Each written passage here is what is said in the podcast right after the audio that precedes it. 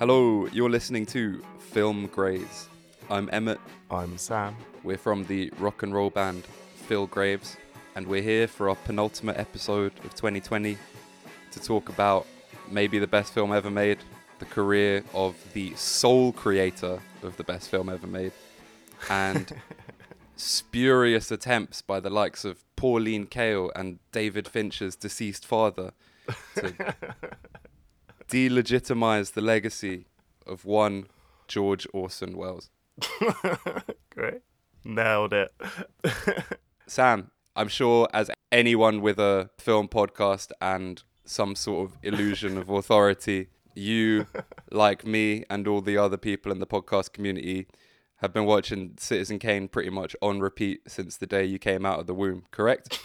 I wish I could say. Would that it were. Um, I saw Citizen Kane for the first time at the Prince Charles about a month ago.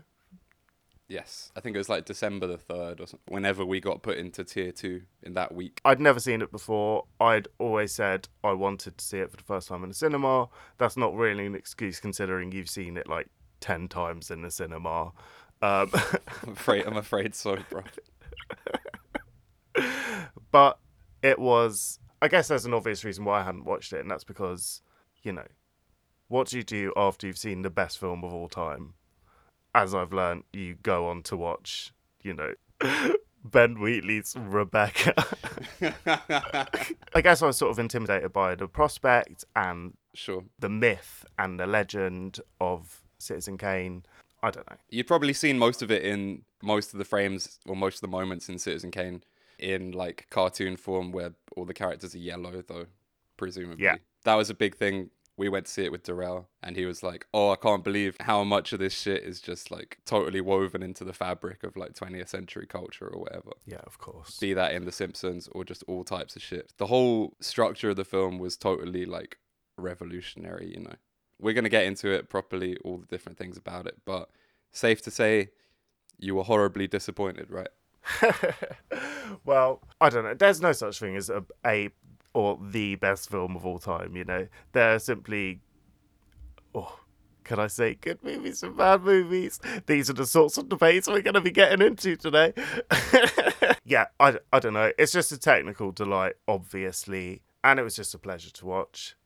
It is a lovely film, a fascinating film, a politically intriguing film. I thought you were going to say at the beginning, by the way, today we're going to be talking about the best film of all time and the worst film of all time, but you have softened on on Mank a little bit, haven't you? If we'd recorded this podcast like two weeks ago, when all of film culture was in the grip of stage three Mank fever, both good or bad, whether you're in the Robbie Collin camp crazy or you're with, you know, the real G's like Will Sloan who think this film is a total aberration, I know which side I'm on. I haven't softened too much. I remember seeing you just after you'd watched Mank and The Magnificent Ambersons back to back, and you seemed a little disappointed by one of those films.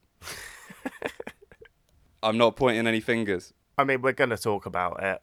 Or I guess all I would say at this point is that I was less offended by Mank in the first instance than you were. Having become more acquainted with like a lot of the... I mean, this is the most vociferous film critical debate that I've been exposed to, like questions about the authorship of Citizen Kane. It's an interesting film. We'll get into it. Magnificent Ambersons. Some people think it's better than Citizen Kane.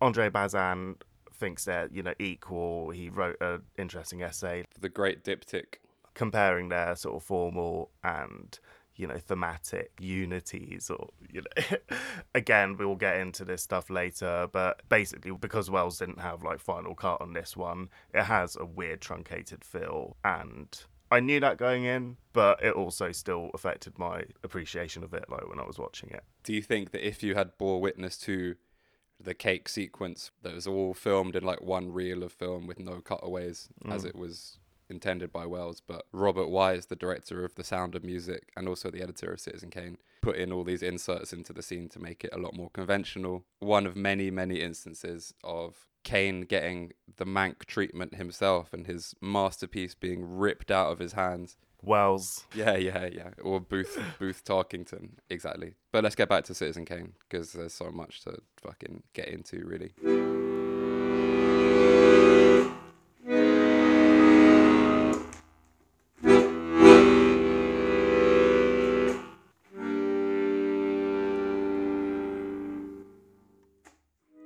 So where do you even start with this obvious masterpiece of a film?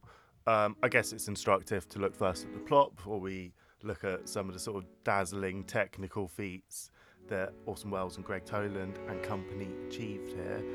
I don't even know what to say. I guess there is a man, certain man. Very good. And um, for the poor, yada yada. Ha ha ha ha. Yeah. Yeah. Orson Welles plays the main character. I mean, I guess like part of the myth of the film, as we'll get into, is that he, you know, wrote the movie, directed it, starred in it, you know, like did it all. He plays like a newspaper tycoon. At the beginning, it sort of sets up the sort of narrative parameters of the film. He dies at the beginning, and then a sort of faceless reporter is trying to uncover the meaning of his last word. Rosebud. Literally faceless. He's always shot against the light. In that first sequence in the screening room where he's with uh, his bosses and he's been told he's got to go find out what the meaning of the word that was the last thing he said. It's shot so wonderfully in this, like, I guess it's supposed to be like R K O. Yeah, yeah, yeah. R K O, the studio who produced this film, were also probably the biggest distributor of like cinema newsreels in America at the time. Mm. News on the March. Yeah, as well as being a scene which sort of establishes that technique of like the reporter character uncovering the truth, like being a stand-in for the audience basically. It also establishes two of like the wavy technical aspects of the film. The News on the March sequence is insane. It's like a montage. How long does it go on for? I think it's probably about five minutes, but it's a whole film. I mean, that feels it feels quite long. Yeah, yeah, yeah, yeah. Um, and it conveys so much information. And then the next scene, which is like basically a very like realistic smoky room, you know, um, and we just like see it in like such a different way, and it really highlights like the different ways of like mediating like what's going on, which is like what we see then throughout the whole film. You've got like the film breaking down like in persona.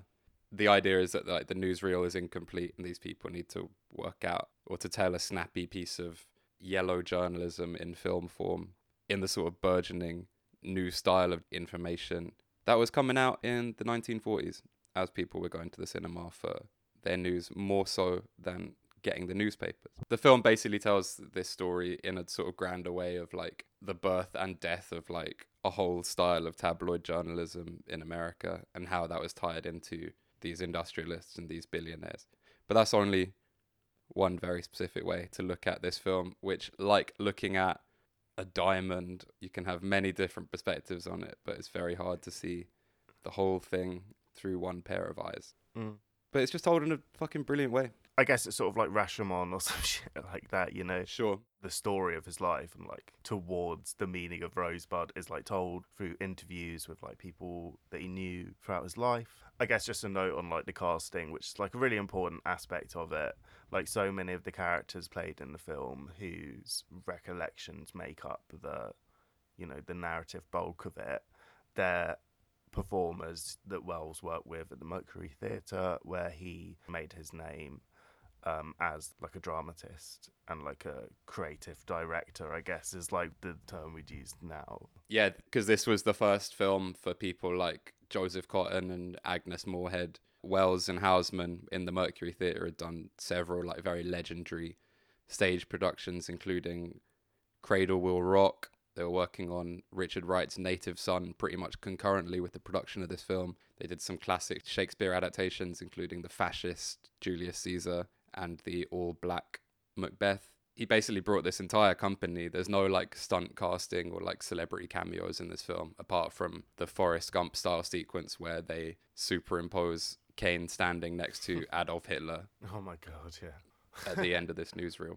But apart from that, it would have been pretty unrecognizable faces, despite having one very recognizable voice for people who may have heard the War of the Worlds broadcast and run out of their homes in total panic in nineteen thirty-eight. yeah, I guess it's like hard to understand now the extent to which that did actually cause an insane panic. Like, people freaked the fuck out in a major way, like running out to the hills and stuff. Like um, fires on the plane or something, you know, when they don't know the war's ended and they're just like fucking munching each other on the hills. And then someone comes and is like, oh, the Martians haven't actually come. It was all, a, you know.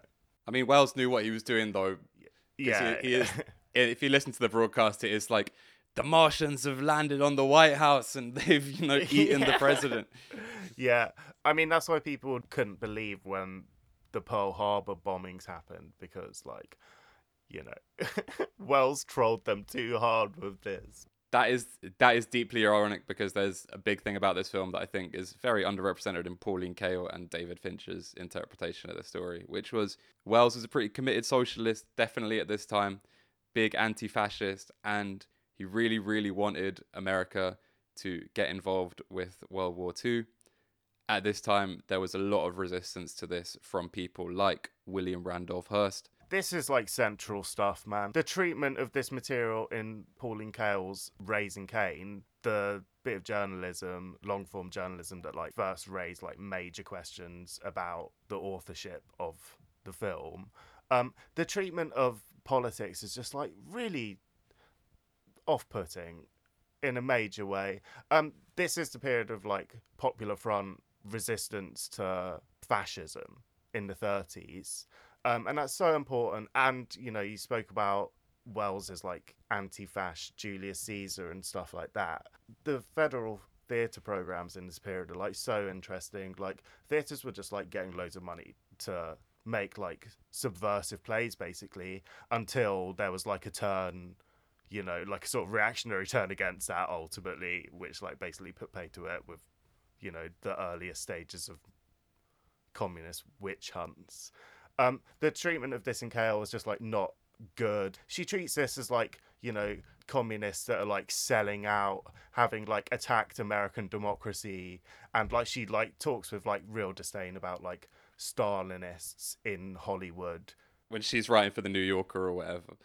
But it's funny because even that, in the Andrew Sarris book that we were reading when we were talking about John Ford, he was saying that, like, the least fashionable, like, pieces of work for him and, like, especially like coastal film critics in the nineteen seventies, were films like The Grapes of Wrath and these, or like The Fugitive or whatever, these like the more leftist like political things. They were the ones that critics would take with the biggest pinch of salt over the more sort of poetic and less decidedly like engaged films. One thing that's really worth checking out is around the same time as the Mercury Theatre, Wells and John Houseman, another very essential figure who I guess was the script editor on Citizen Kane.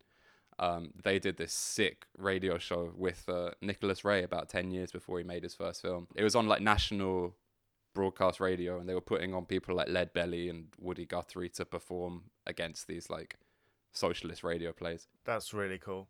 Better than, I've forgotten his bloody name. The dude who does rock on Radio One these days.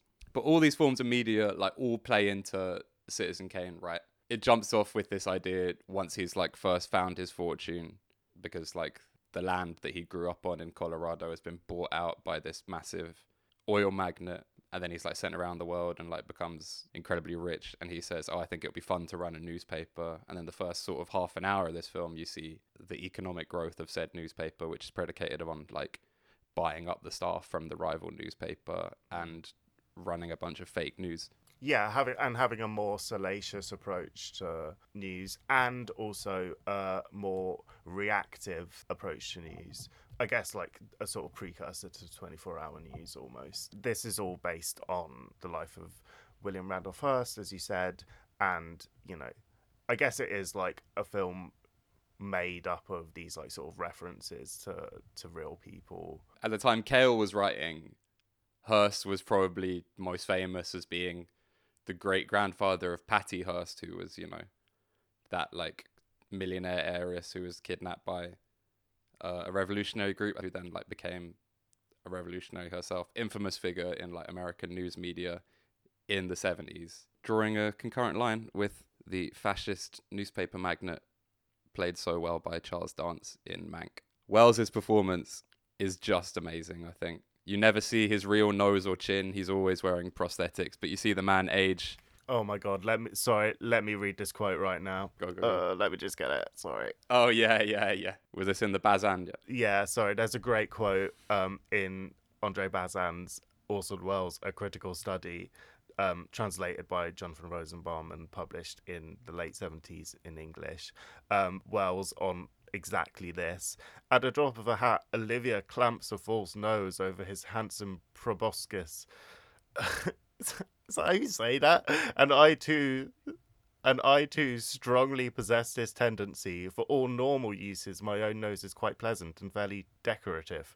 It stopped growing, however, when I was about ten years old.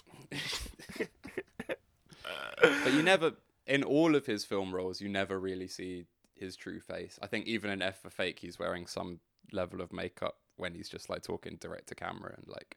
Great. I get, yeah, I guess um, in uh, sort of writing on Wells, like there are loads of takes on this, like sort of psychoanalytical takes. I d- I'm not interested. I think he just was, you know, he was aware of the sort of transformative power of makeup. Throughout Kane, we see him at various stages in his life. Obviously, famously made it when he was, what, twenty-five or some shit like that. Like, it's ridiculous. We hadn't even started this podcast when we were twenty-five. Yeah. There are a couple of scenes where he is like a young man, like in his twenties or whatever, but many of the times we see him, he's an old man basically, and it's all done through, you know, stage makeup, I guess, which is true for some of the other characters as well. um The Magnificent Ambersons, the film he made after, is also about telling a story that takes place over about fifty years and like synthesizes all these changes in like American life and society through one family. But I think what's really interesting about Kane is that this character has the power and wealth and influence to actually play a direct role in influencing people's imagination. So the testimony that you're seeing from all these sort of like secondary characters, well, first he reads from the memoirs of Thatcher, who's like the person who bought the mine that he grew up on. Then he goes to meet Bernstein, who was like his sort of assistant. He has one failed and then one successful meeting with his second wife, Susan Alexander, who's just like a washed up like club entertainer.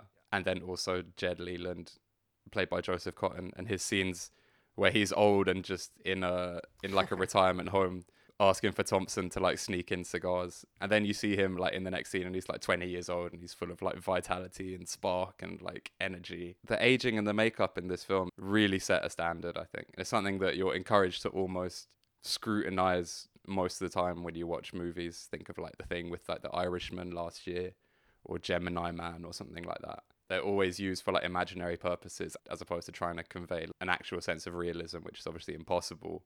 But I think it's pretty flawless, to be honest, how they did it with the... Yeah, I was so impressed seeing it on the big screen. I think it's really well done. I think perhaps you're right that it requires a bit of suspension of disbelief. Pauline Kael, she's like quite critical actually of the the makeup. And it's like, it looks like shit up close, which I really disagreed with actually, because I think it casts a spell in like an effective way. I guess the lighting and photography is like really important here, and maybe we could talk about that for a little bit. In the closing credits, you see the top half is like written, produced and directed by Orson Welles, and then it's like cinematography by Greg Toland, and they have like the shared panel on the credits, which is extremely rare, never been done before. Probably wasn't even really done again. I think the same description can be applied to watching Citizen Kane after watching The Long Voyage Home and The Grapes of Wrath. Since like the mid forties, maybe it hasn't really been approached like that. But um, yeah, I guess my appreciation of Greg Toland's work does come from those Ford films that we looked at earlier this year. Just a real master, obviously. His name is like fully associated with Citizen Kane though, rather than The Long Voyage Home. Even, I guess, Wells's like advocates, even they know that it's praiseworthy for that sort of cinematographical achievement as much as like the performance or the makeup or the epicness.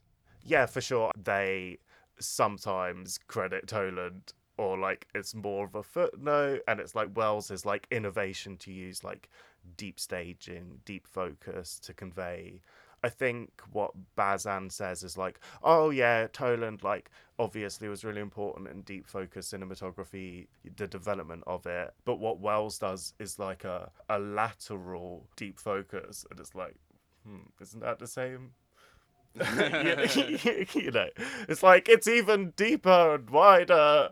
Well, it, it kind of is, right? You get that that sequence where Kane is finishing off Leland's review and Leland comes in right at the back of the room, and I think the quote from Mark Cousins, who really like put this quite clearly to me when I was like seventeen watching The Story of Film, was Leland enters the room and he's as big as Kane's nostril or something like that. Yeah, great. He's, he's about twenty feet away, but the wide angle lens, it's like totally shrunk in the perspective. Just another another great example of that is um the is it Susan Alexander, her yeah. sort of attempted suicide, the overdose scene, where in the foreground there's like a huge like empty bottle of pills or whatever. It must have been produced to be like oversized, you know, like the coffee cup in Detour. Like, yeah, if you saw the real maybe. Thing. It... um, and then right in the background, Wells like bursts through the door. It's like dark in the room. It's light outside. The light pulls in, and it's like crazy. And he's like smaller than the bottle. Yeah, it's just like crazy staging, and it's all a one-up, obviously. The other classic one, I think the best, and the, probably when you're watching the film, the most like jaw-dropping, is that sequence with Agnes Moorhead as his mother when he's like playing out in the snow in the backyard, but you're looking at it through the house, and the camera's always in the house, and you're seeing like the parents talk with Thatcher about like what's going to happen to the boy, and he you just see him playing with uh, Redacted, his sled, and shouting the Union forever, and like yeah. you know, playing like reenacting the Civil War or whatever by himself. This staging just is just amazing. Yeah, but you saw The Crime of Monsieur Lang recently for Film Club, right? Yes, I picked it for Film Club. Yeah, nice. And if you ask Bazin, if you ask me, that other great Popular Front socialist filmmaker who is like really important to the development of like deep focus. I think I even talked about this shit on the fucking Roy Anderson episode. It's all interlinked, you know. Yeah, you're right, man. La Marseillaise, which we recently watched, is like a, you know, a classic French Popular Front film. I think we'll have to talk about that properly at some point. I love it. Maybe on the Patreon. Um Also, while we're on this Toland thing, I don't think he actually did shoot Stagecoach, did he? He didn't, but Wells famously, there's a good scene of this in uh, R K O two eighty-four, the other sort of fictionalized Orson Welles making Citizen Kane biopic that was made for H B O in the nineties, starring Liev Schreiber. You've got a scene of him forcing everyone to watch Stagecoach because this is what he's supposedly going after. And also, yeah, if you watch The Long Voyage Home or The Grapes of Wrath, which Toland worked on the year before, it's crazy to think of how much work these people got done in the film industry at this time. Like, technical people would often make like five or six unbelievable films every year. Yeah, it's mad. Um, sorry, just one quote on that um, bit of apocrypha about Wells, you know, doing like forty screenings of Stagecoach during the production of this. Um, Kael writes, "Why should Orson Welles have studied Stagecoach and come up with a film that looked like The Cabinet of Doctor Caligari?" Oh my god, it just misses the mark so deeply. Yeah, it's not like John Ford ever saw the film Sunrise and that completely changed yeah, his approach course. to filmmaking or anything like that. Um the German expressionist thing is huge, but we'll get into it later, especially because that compares quite a lot to like other films he made, like The Trial and uh, Mister Arkadin specifically. Um you recently saw in the cinema, um before they closed again, How Green Was My Valley? I did. I felt like uh, an Academy Award voter in nineteen forty-one. I saw them yeah. very, very close together. Um, yeah. I would still, you know, I don't think it's as clear cut as saying Citizen Kane is the greatest film of all time. I definitely cried more in How Green Is My Valley. I also would say there's probably more ceilings in that film than there are in Citizen Kane, which is supposedly another of the great breakthroughs. Is showing ceilings. Both the interiors and the exteriors of How Green Was My Valley, you know, have extraordinary depth and breadth. And yeah, you man. know, It is a beautiful film. I wish I'd seen it in the cinema. Um, sorry, what did you want to go on to? I'm so scandalised by that Pauline Kael quote you just read. I just might need a minute to, yeah. to decompress. God, what a fucking idiot. What I was going to say is, for the career of Greg Toland, you want to look at one of the other most brilliant American World War Two or wartime films, The Best Years of Our Lives, directed by William Wyler, which came out in nineteen forty-five. Absolutely heartbreaking. It's about twice as long as Citizen Kane, but Damn. You gotta watch it still. Yeah. The deep focus in that, there are some like almost more like Altman-esque sequences where there's like three different conversations happening at the same time and like different levels of depth in these sequences. And oh god, yeah, I think that's the middle scene where the dude who doesn't have any hands is like playing the piano. It's fucking crazy. I've got to watch it, man. Almost a more mad achievement. We'll, we'll do it for the Patreon soon, I guess. Um, cool. In terms of staging and deep focus, that I would say is like, sorry, I'm doing hand signals right now. Um, That's cool. The zenith, right? Yeah, cool. For Toland's approach, which you won't see again until like Playtime or like Anderson or something like that. I think, well, we'll get into how Pauline Kael and Andre Bazin's approaches to the authorship of Citizen Kane represent like two sort of opposites on the sort of critical spectrum, um, but I think how they talk about Wells's use of deep focus in Citizen Kane is also instructive. For Kael, um, Wells, this is a quote, used deep focus not for a naturalistic effect but for startling dramatic effects, and it's coercive and artificial and all these like sort of quite negative like adjectives. Bazin, on the other hand, interprets this type of framing as, you know, I guess almost transcendental and like containing psychological meanings, you know, which is what we would say, like the camera, you know, communicates these sort of things and like goes far beyond what dialogue or like single components of a film can communicate. You know, it's all part of like a concerted communicative effort. I mean, Kael like Last Tango in Paris and shit, so I just can't even begin, you know, those ten minute sex scenes. Ugh. Um, I mean, you know what, you know what team I'm in, man. It's, this is a very specific lens through which to view like one of the most complex and written about films of all time. But it's certainly one of the, the deep staging, I think, is one of the many, many reasons why I keep on coming back to this film and watching it again and again, because there are new things to take from it. And it's a really good film to see in the cinema. It gets projected a couple of times a year. Yeah, we watched quite a bad copy, actually, didn't we? It's true. It's probably the one that's on iPlayer now, and along with The Magnificent Ambersons will be for at least a year, I think. Mm. So where's your excuse, listener, if we're not selling the film to you through these sort of rigorous analytical debates about cinematography? There's always new stuff to take from it. This time around, what I would say for the Prince Charles's favour is their sound system is pretty fucking good, actually, despite this being like extremely mono, as Mank is. And the music is pretty quiet, I'd say, more so than your standard sort of melodrama from Hollywood. It's Bernard Herrmann, isn't it? It is, it yeah. is. But there's so many jokes, little bits, you know, when... I think it's Bernstein who says to him, like, you're going to lose a million dollars a year on this paper. And then Kane says, like, I know, that means we'll have to quit in sixty years. And then there's this this tiny little muted trumpet going like... Bah, bah, bah, bah. Yeah, I feel like I need to watch it again for an analysis of the sound, to be honest. I'm surprised you haven't already. But yeah, it's it's terrific. Way better than the sound in Mank. Yeah, I guess beyond the obvious aesthetic qualities of of Citizen Kane, there are loads of interesting social aspects and political aspects to discuss. Definitely. I guess we alluded to the sort of Popular Front uh, genealogy of Wells's theatre projects in the thirties and leading up to this film. Uh, Citizen Kane is a politician as well as a newspaper man, or a, a wannabe politician, I guess. Unlike Hearst, who did actually win some political offices, the Kane character, you know, fails. It's so funny because his first wife is like the niece of the president, yeah, yeah. Right?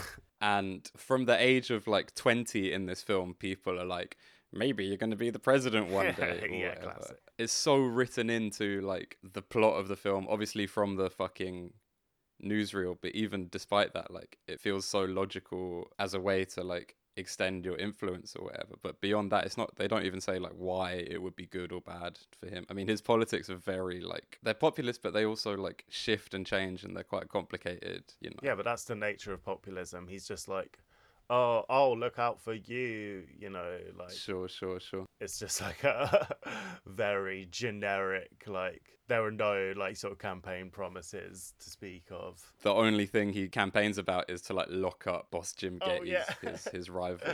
That's all he's saying is, like, oh, he's going to send him to jail, like, it's the, enough of these corrupt... Because, like, he'd successfully taken on, like, these traction funds and oil magnates through his, like... very aggressive newspaper or whatever. So that's the only way he can like be political. He's not going to like actually talk to like his workers or whatever. That's one of the most famous scenes in the film because it's just so breathtakingly shot. It's supposed to be like one of these rallies at like Madison Square Garden or whatever. And he's just going mad. Yeah, I guess we'll get to the sort of counterpoint in Mank, which looks at Is it Upton Sinclair? Is that the guy's name? Upton Sinclair. He wrote um the novel that There Will Be Blood is based cool. upon. Oil, sick book. Yeah. I wasn't really familiar with his life and work. But, um, in, well, in Mank, he's represented as like a sort of past it. Bernie Sanders. Organizer. Yeah, exactly. Bernie Sanders. Um, and like, you know, you see people like sort of like leaning against lampposts, yawning in the foreground while he's like talking to like a small group of people in the in the background. Like that whole sequence is illuminated only by like fucking trash cans on fire, man. Yeah, we'll talk about it's we'll talk about that later. Okay, the best book I've read on Citizen Kane, and I have conducted like a bit of a like a literary review over the last couple of weeks, all stuff I'd like come across before or like had on the shelves. There's so much written about it, but this B F I monograph by Laura Mulvey, which I guess is from the nineties, it's from nineteen ninety-two. Good year, fine vintage. Yeah, we got Sam's story and we got the B F I Laura Mulvey monograph, as well as like being like sort of Freudian reading of a lot of these themes. Great. Um, what what I think. What I think is really sick about this book is she like explores the politics of isolationism, which is a big reason as to why Wells, certainly, if not Mac, wanted to make the film in nineteen forty-one.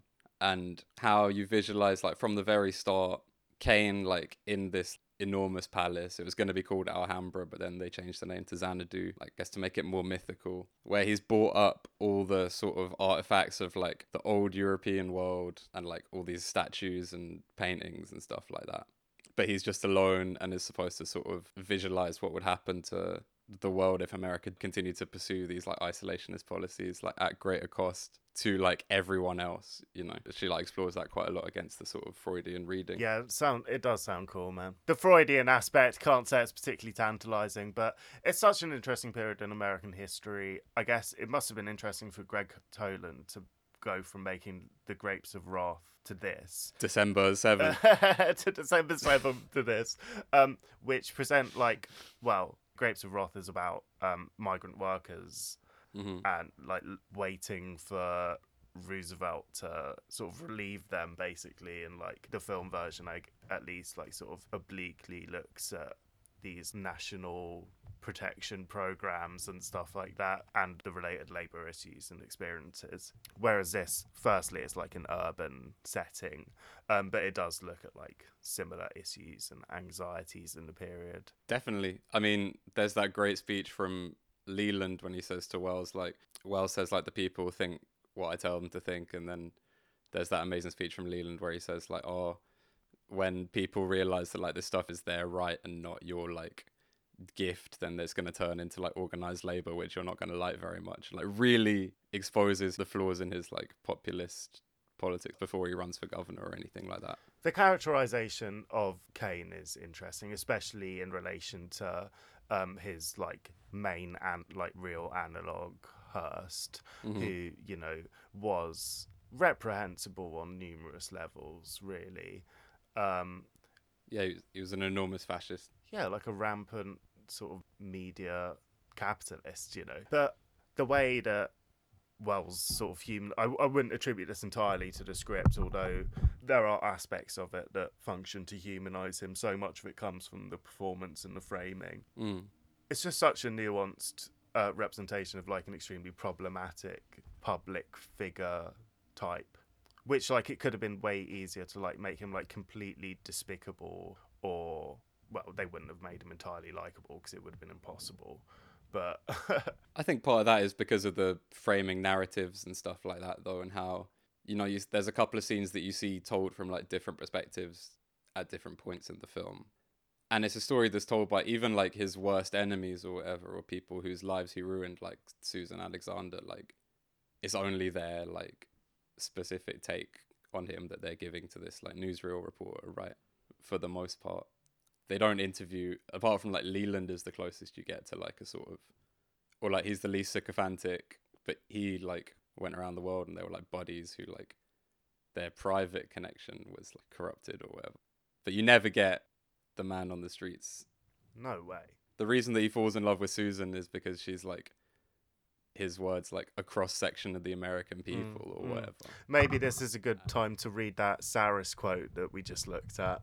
What did he say in his, you know, classic American cinema book that we reference all the time? Beautiful piece on Wells. Is he in the Pantheon? He sure is. He's in tier yeah, one. Yeah, okay, yeah, yeah. Cool. Says like Wells is concerned with the ordinary feelings of extraordinary people, whereas Hitchcock is concerned with the extraordinary feelings of ordinary people, right? To go on to make films about like Falstaff, for one, which we've talked about on this podcast before, Citizen Kane, so big us up. Chimes at Midnight, as it's known here, yeah. True. Or Touch of Evil, which is like such a nihilistic portrayal of like America in its relationship to Mexico. And you do have Kane in like longer versions of this script, you don't get it acknowledged that much, but in direct parallel to Hearst, you've got Kane like starting the Spanish-American War with Cuba to sell newspapers. Touch of Evil opens with a very famous tracking shot, like traveling across the border. But the character played by Wells is like the most awful, corrupt, nasty, villainous character he ever played. But even he has his like tender moments. I guess it's born out of the theatre for the most part. It's more than David Fincher ever did for characterization.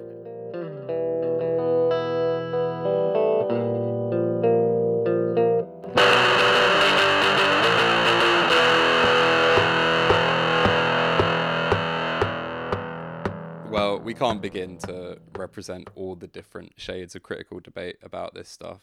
Um, and we will get on to talking about Mank pretty soon. But Citizen Kane, it's a it's a great movie, five bags of popcorn. I would recommend reading into the sort of Sartre, Borges uh, reactions to it.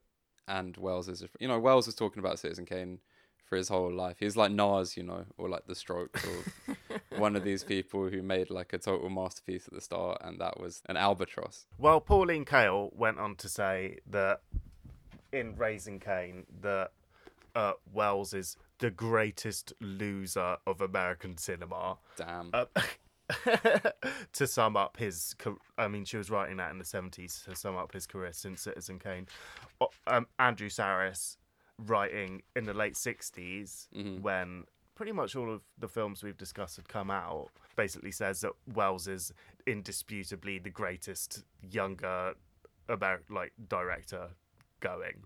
So, you know, sure. Lots of different perspectives on Wells's later work. Yeah, Borges said like he's going to be a maker of great films that no one watches in the future, like Podovkin or Griffith. Whatever. Perceptive. Um, I do love Borges. Sorry, Borges. Um, oh yeah, and Wells' response is like, "Well, the man is half blind, you know," or something. I watched F for Fake for the first time. What a movie! Yeah, hadn't really seen anything like it, to be honest. I guess some people think it basically invented the video essay as a form. Yeah, that makes sense. Yeah. Um, it basically has Wells as himself, you know, wearing a big black coat and a big black fedora, um, going around various locations. And he's got the cane from Citizen Kane with him as well, man. He's got the... Brilliant. And it's like a sort of thesis, I guess, on art forgery and authorship of, of art. Oh, I love it so much when he says Chartres Cathedral doesn't have a signature on it or whatever. Yeah, that's a really cool sequence. Oh, but also, the whole movie is a fucking prank. It's like a, a magic trick or an illusion. Yeah. It's like a fake story about forgers, you know. I watched a Z and Two Noughts recently, which is also about a Vermeer forger doing like crazy shit they're not qualified to do. But this guy who did all these fake Picassos, and then Clifford Irving, who wrote the Howard Hughes book, it's just a super funny plot, you know, especially to be recounted in this sort of like fake documentary. Yeah, it intersperses Wells's like, you know, direct address to the camera about art and forgery mm. and, you know, artifice in film and in life and in artworks with, yeah, sort of documentary footage of this, um, what's his name? Elmire. Yes. And Clifford Irving, like, uh, you know, in, in action, like, talking about this stuff. It's really formally unusual. It also has this technique of, like, stopping the uh, sort of supposedly documentary footage in a freeze frame um, mm. as a way, I guess, of like sort of further manipulating the meaning of this footage. Oh yeah, like it's we really can't we can't show you anymore because it would ruin the argument we're trying to make here or whatever. It's also got Oya Kodar, who also appears in The Other Side of the Wind, which we'll definitely have to bring up in a bit. But he made that around the same time as Pauline Kael was writing. The... Sorry, I've said her name so many times already, and it's gonna yeah, be we've rinsed it. It's cool. We're going to say it many more times. Fuck Pauline Kael. All my homies hate Pauline Kael. She did write a really, really good essay about Cary Grant, which I love. But I guess Raising Kane was like her, some like serious, you know, academic research or whatever, as opposed to magazine journalism. Mm. But Wells made F for Fake around the same time. And it was the last film he made. After years and years of going around Europe with his hat in his hand, you know, being absolutely ridiculed by Hollywood and, like, American press, he didn't make shit, you know. He'd appear in things like Moby Dick or Transformers, yeah. the movie, a bit later in these cameos. But that was largely to fund the more sort of outre work that he was trying to complete mm. in Europe. And he's got dozens of incomplete films that are still, you know, that he tried to make a little bit of.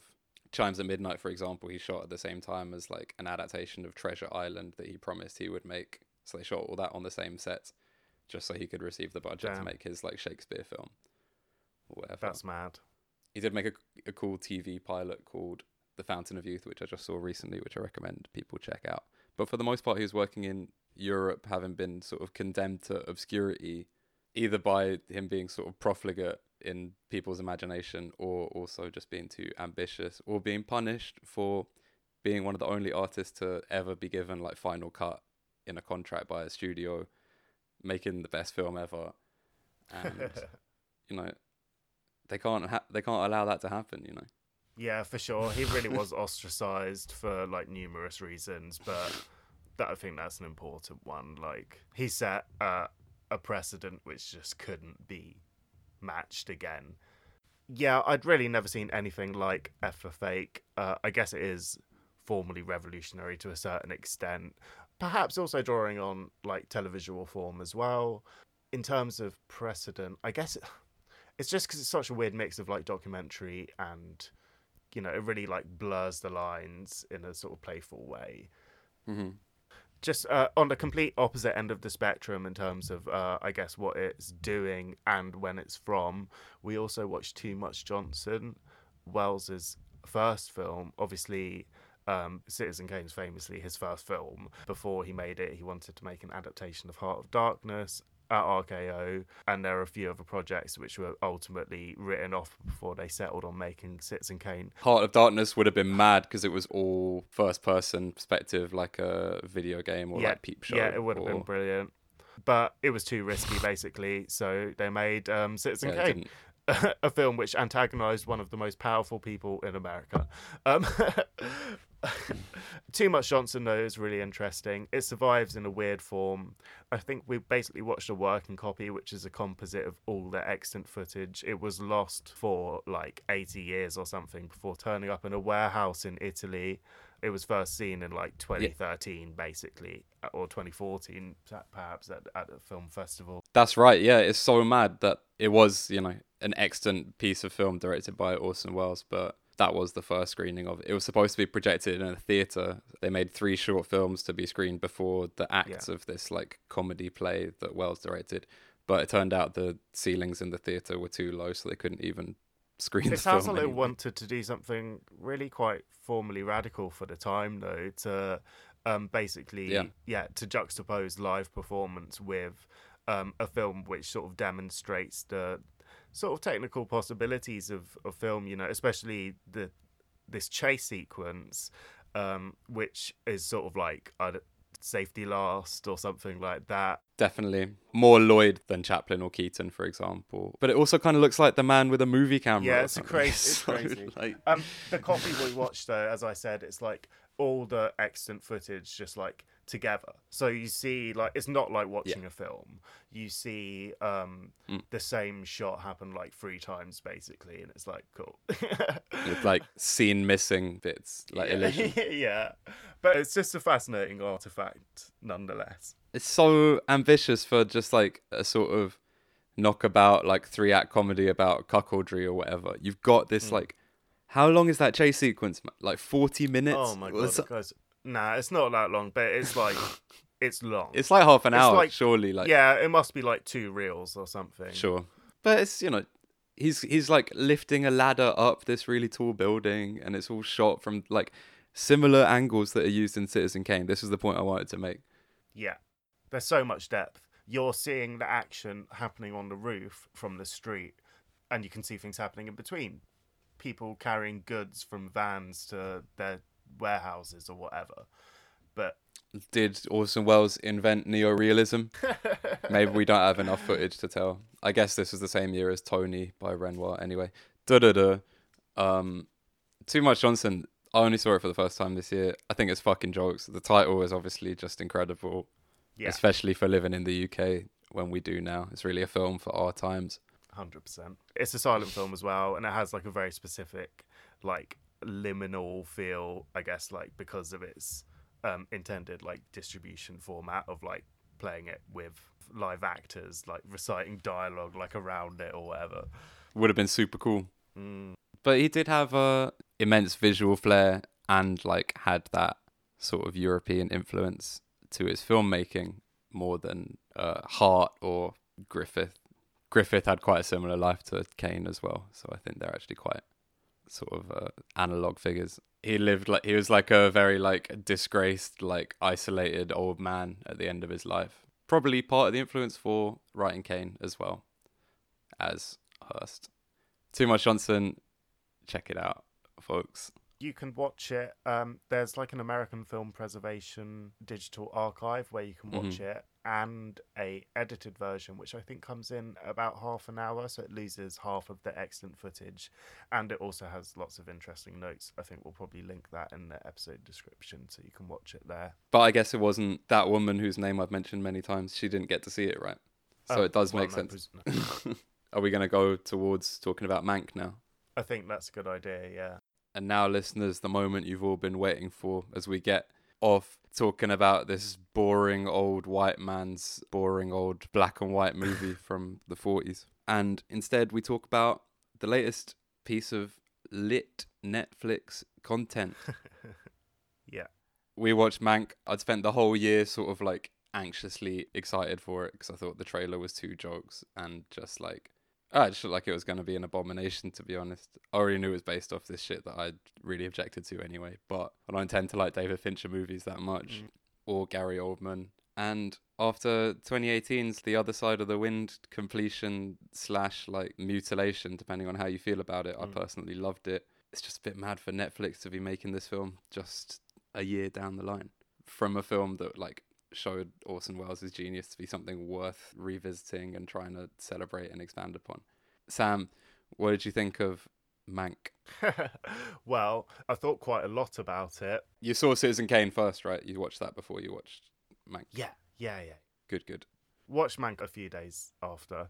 So Mank is about Herman Mankiewicz, the co-credited screenwriter of Citizen Kane, and it's very heavily drawn from Pauline Kael's article that we've discussed, I guess, at length by this point. Yes. Raising Kane. First published across two issues of The New Yorker in February nineteen seventy-one, and then published the same year in a book form as the Citizen Kane script, I think, and it included a copy of one of the versions of the script. Yes, I've got that in the big printed. It's the shooting script, not the uh, transcription of the film or whatever. Mm. And supposedly one of the reasons Wells didn't want to like take her to court was because like it appeared in something that he was receiving a lot of royalties for, you know. It's an interesting book. I guess it, it's worth talking about the source material here, because it's very much so that before we actually talk about Mank as a film, mm-hmm. and, you know, discuss its its merits, I guess. Kael was basically trying to sort of rehabilitate the reputation of Mankiewicz, Mank, um, and his involvement in the film, and to like stress its importance. I think this is, I mean, this is very clearly rooted in like an affinity with the sort of newspaper men turned screenwriters of the nineteen thirties whose films she privileged over like sort of more, I guess, arty films. Sure, she loved like His Girl Friday, for example, which was uh, originally written by like Perelman and Ben Hecht, for example. Mm. I would say that arguably, instead of trying to rehabilitate Mank, as we will henceforth refer to him. Yeah. It's more she, trying to bring she, down... She was trying to bring down Orson Welles. Yeah, one hundred percent, man. Like, that's yeah. that's definitely the tone of Raising Kane. Is yeah. Like any great Pauline Kael article, it's extremely aggressive and uh, not nuanced. One thing that really jumps out to me reading it is these various references to how Mank was like sort of playing a joke on Wells, like, you know, playing like sort of like slave revolt sort of, you know, playing tricks on this like perceived like mm-hmm. genius or whatever, like including tantrums for the Kane character and stuff like that. Sure. Um, and yeah, she just trash talks the whole time basically. And yeah, as I said, she sides herself with the writers, and Mank is like really a very loyal adaptation of it, basically. It depicts uh, the sort of writing process as she envisions and describes it, a process in which Wells was almost completely absent. Apart from the bit where he throws a tantrum in Mank. Yeah, yeah, yeah. She says, she says, oh, Wells probably made suggestions in his early conversations with Mankiewicz, and since he received copies of the work weekly while it was in progress at Victorville, he may have given advice by phone or letter. But then it's like, but... Um, I guess Jonathan Rosenbaum has been important in uh, sort of refuting the sort of the claims made by by Kael in, yes. in this famous article. Shout out the patron saint, love you, J. Roy. Yeah, every time. The same year, in nineteen seventy-one, in Film Comment, he wrote uh, an article, "I missed it at the movies," a reference to Kael's "I lost it at the movies." Objections to Raising Kane. Should have called it "Shallower into Movies," if you ask me. But that's uh... yeah. Wow, great. Um, and. Yeah, he just tries to strike a more balanced view of um, Wells and Mank's respective contributions to it. There's an article by this guy, Carringer, um, in the late seventies, which looks at the scripts and, like, you know, highlights the the main interventions made by Wells. Yeah, it does what she totally failed to do by looking at all the different published and archival versions of the shooting. Yeah, doing script. Some source analysis, yeah. And, yeah, basically... I guess the fact of the matter is that Mankiewicz did, like, write it, broad strokes, as basically accumulation of, like, all this, like, gossip about Hearst. Yeah. And then over time, over this drafting process, Wells, like, trimmed a lot, moved things around, redistributed dialogue, made dialogue pithier, condensed things into montage, all these, like, really instrumental things in, like, constructing... both Kane as a character and the sort of form of the film. Definitely, and is clearly responsible, looking at this uh, Carringer article, for like a lot of the things that are most indelible about this film, such as the breakfast montage. He cut about one hundred pages of screenplay into just one scene as you're seeing him and his first wife's relationship disintegrate over the course of like three or four breakfasts. Um, and also the Opera House scene, which isn't in Mank's thing, even though like Rosebud and like the stuff of him in Colorado and News on the March, these are all elements to his screenplay. There's also a load of things that didn't make it in that Wells cut out, which sound pretty fascinating actually, like a sort of murder plot and um, sort of Byron-esque or- origin story in Rome, right? Um, and with like sort of orgies and menageries and yeah, there's a there's a really good sounding scene that took place in a brothel that was excised right at the last minute. I think they did actually shoot that. Um, oh yeah, as a sort of Hays Code situation. Yes, but also, yeah, as opposed to him being surrounded by lesbians, quote.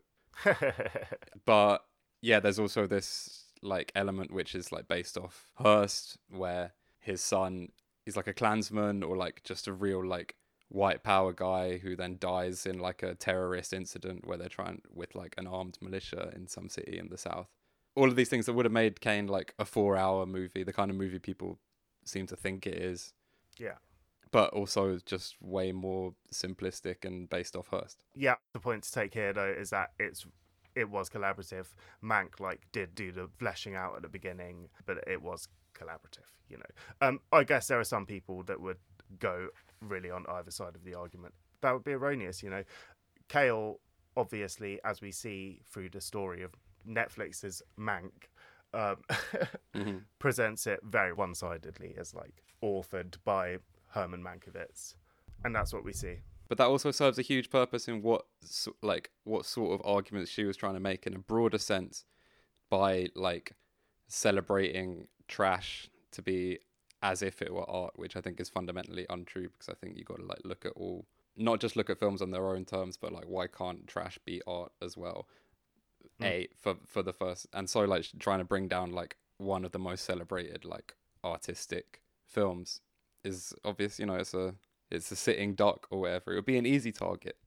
Also having very public debates with Andrew Sarris and Molly Haskell, people who had like more auteurist angles on, you know, Hollywood history specifically, because Kael didn't really like a lot of these European films anyway. But the point that she's trying to make is like an easy point to make or whatever, regardless of whether it's true or not. Yeah, I what, think that the writers give this sort of essential spirit to Hollywood films. Sure. That is the thesis of the film. Mank is fully the protagonist. Yes. Played by Gary Oldman. Yeah, way older than, than old Herm was at the time. Mm. I mean, I think it was like forty. Sure. Uh, and, you know, he was a bit like a sort of chubby Jewish guy. Not Gary Oldman. It's an interesting casting choice, and it, I think it like certainly inflects the. Well, it, mate, it puts the, it within the, the, the thesis, you know. Well, it puts it within the Academy Awards continuum, you know, because he just won an award for playing Churchill. So, like, now here's another sort of biopic where Gary Oldman can do his thing and hopefully bring some awards home to uh, everyone's favorite movie platform. Yeah. This film is filled with like rubbish English actors. It's got the guy from the fucking. Souvenir playing Orson Welles. It's also got yeah what's her name uh Lily Collins, who I think is in The Crown or some shit. She was terrible. Straight up. Yeah, I yeah some really nothingy characterizations in in here.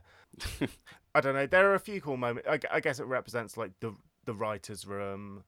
Um you know, there's a pretty joke scene with uh, Sternberg which like sort of hammers home the like anti-auteur or like arty continentally flavored film thesis, dude, um, where he's like a zombie and they're all like trying to trying to get him to make Frankenstein. What the fuck was that scene about? The man was making fucking The Scarlet Empress at this time or whatever. I don't know why yeah, they picked Sternberg. What what the hell point were they trying to prove? Let alone in the scene before, and like, you know, George it's because S- Kael trashes him, man. Yeah, yeah, sure. Sure. That's the reason. But the scene in the scene before, right, where they're all like smoking cigarettes and like uh, drinking whiskey in the writer's room, and there's just yeah, like... Yeah, and they've got like a burlesque sort of... They got like a naked woman... clamp li- typist. Yeah. Why not? There were bare female screenwriters in Hollywood at this time. Like Anita Loos was the first fucking person to ever write a screenplay in Hollywood, and there were dozens and dozens and dozens of women like writing screenplays in Hollywood in the studio system in the thirties. It's a really important point to make, man. It's vital. From the jump off, I was like, what? You know. Louis B. Mayer is a is a big character in this film, as is Thorberg. Um, yeah. We've read a lot about old Hollywood in this year, and how would, like, you've come across Mayer several times, presumably, in your reading. Yeah, of course. How would you characterize Louis B. Mayer versus, like, how is he characterized in this film? Well, he was obviously an instrumental, like, entrepreneurial figure in yes. the development of old Hollywood. Yes, absolutely. And that obviously denotes a level of shrewdness, acumen. Uh, uh, these are things that I hate to acknowledge because, really, to my values, anathema. Sure. But uh, at the same time, like, you can't deny that these are, like... Uh, in, in, in Mank, Mayer's like a like an idiot. Yeah. To whom Irving Thalberg explains what's happening around him. Yeah. It's a weird depiction. And again, I think it's just designed to like show that like, look, the, the money men, the producers, they're like idiots. Everyone's an idiot apart from the writer, because the writer's right. the smart guy.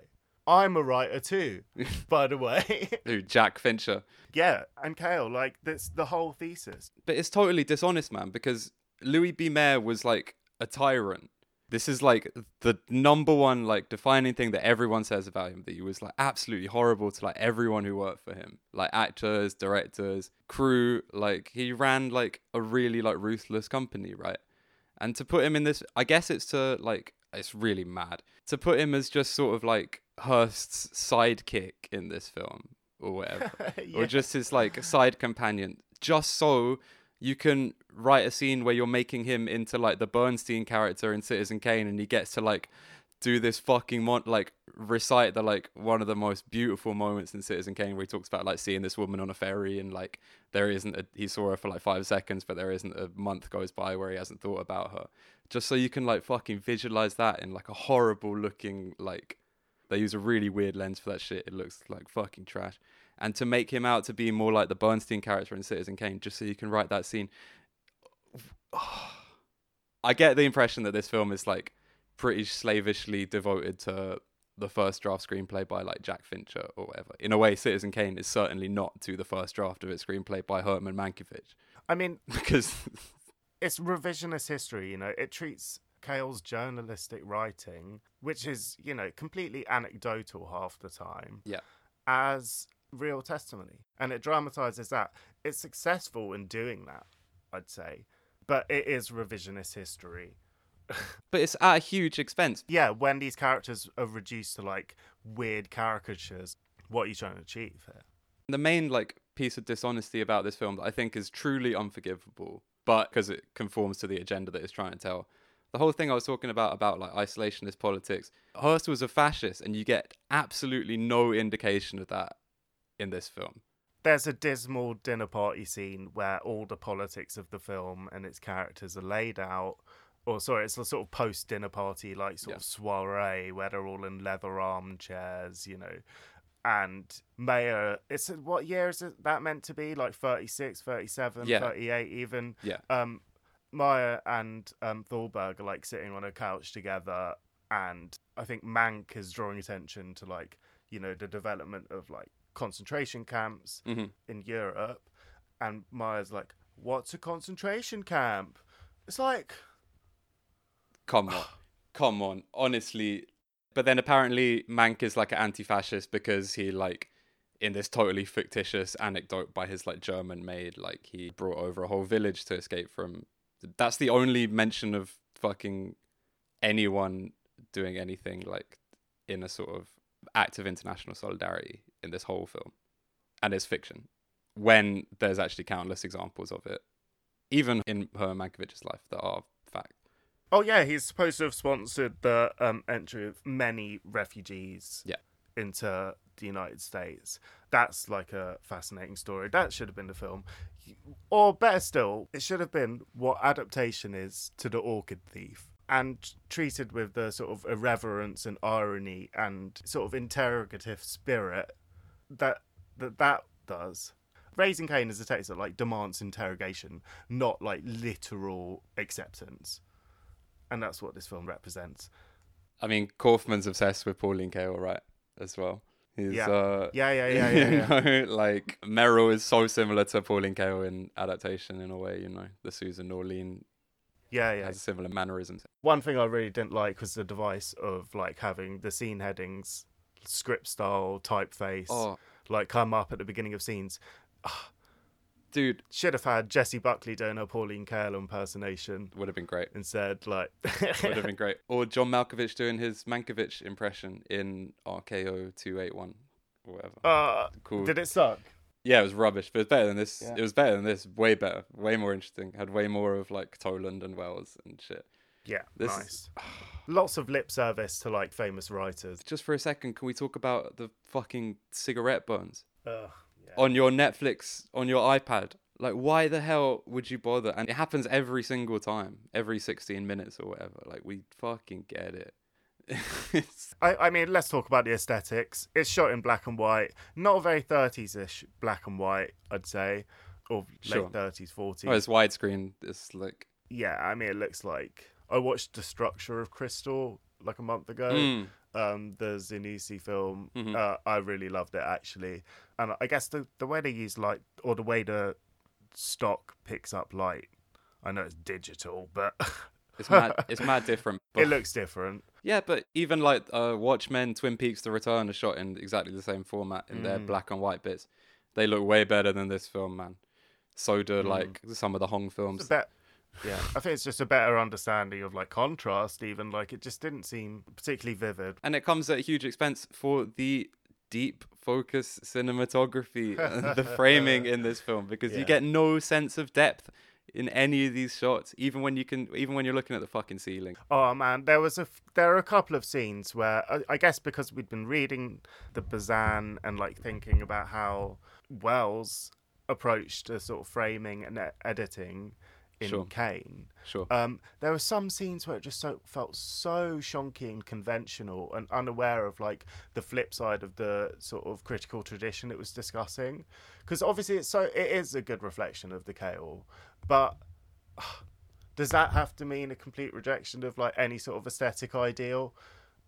I don't think so. It's all, like, shot, reverse shot the whole time, isn't it, pretty much? Exactly so, exactly so. That is exactly what I mean. With a couple of, like, West Wing walk and talk shots to, yeah, to break yeah. it up a little bit. There's a scene where someone is leaving the Victorville ranch and, like, Mank's standing out there with, like, another character. I can't even remember, one of the other characters. And it's, like, so many extraneous shots to communicate, like, this departure. Sure. That had no meaning. Yeah. Well, look, man, this episode is by no means a, like, Orson Welles filmography study, but I have no intention of making this a David Fincher filmography study, all right? I couldn't tell you what he's done for cinema that could even measure, like, one percent of what Orson Welles did for cinema in in one film. And this guy, this guy's made, like, nine films, I think. You know, he's a big fan of Zodiac. Uh, Bong? Yeah. uh, my my dad? I, I, was... I think it's okay. I haven't seen Social Network and I don't really want to. It's alright. Have you seen uh, Gone Girl? Yeah. It's alright. Yeah. Uh, the girl with so... the dragon tattoo? Yeah, the Scandi version was better. I thought the Daniel Craig one was terrible, to be honest. I think most of the Benjamin Button, terrible. I hate Fight Club. Yeah. Uh, apparently Alien three is a remake of The Name of the Rose, but I haven't seen that since I was, like, a teenager. I haven't seen Wait, any. What? Yeah, supposedly, dude. I don't That's think I've ridiculous. seen. I don't think I've seen any of his. I think I've seen all of his films once. Mank, I've seen one and a half times. So that's the only Fincher nice. film I've revisited at all, and I regret every second of it. Mm. He makes such surface level films, man, and they're so, like, uncritical and uninteresting. Even The Social Network, which I think most people would agree is, like, probably his best film of recent times. You could do so much more interesting stuff with telling this, like, true life story, whether it's a fiction source or, like, a piece of journalism as a source. He's so uninterested in, like, asking questions at the expense of, like, some cool editing and, like, some weird looking dig- digital cinematography. Maybe, like, stealing bits from Stan Brakhage for Seven was, like, him picking up and putting down, like, experimental film, but I couldn't tell you. What do you mean? How so? The, like, scratching on the film stock is, like, all in the opening credits for Seven, and that's just, like, oh, a lift from uh, Dog Star Man or whatever, like, loads of bracket shit. But his films are just not interesting to talk about. There's nothing to them. No, as I said, on an aesthetic and formal level, I was ju- I just found it, like, egregiously bad, to be honest. um, I found its thesis disagreeable. At the same time, it is successful in what it was trying to achieve, but I think what it was trying to achieve is really beige revisionism. I hated the music, for one, from Trent. Can't remember it. Well, it's all like pastiche. And oh, it's, it's like Trent. um, yeah, yeah, it's like if they, it's like Sim soundtrack from the thirties or something. Just rubbishly written. It's got nothing on like Lionel Hampton or like actual music from that time. Amanda Seyfried, I will say, I thought she was really, really good in this film, playing yeah. Marion Davis. I thought that was a really good performance.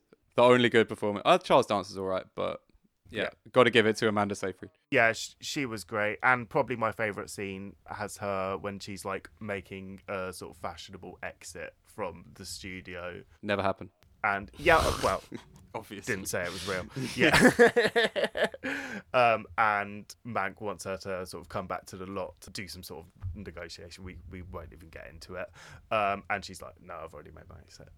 It's it's funny. I, I thought Tom Burke was did a pretty good Orson Welles, to be fair, even though the representation of Welles is problematic. Didn't he get like Maurice LaMarche, the voice of uh, Calculon from Futurama, who's like a famous Orson Welles impersonator, and he appeared in Ed Wood as Orson Welles. Didn't he get him to like read out his dialogue in the Orson Welles voice and then record that? I think that was, yeah. Wow. That, yeah, because there was this thing where he's talking about, it was on the film program where he's like, well, you know, with the souvenir, all the dialogue was improvised. So, you know, like versus this where he spent like an hour on every syllable of his performance. Oh, that makes it so much worse to me. But it's cool to see bearded Orson Welles as a young man. Welles is a peripheral figure in, in the film.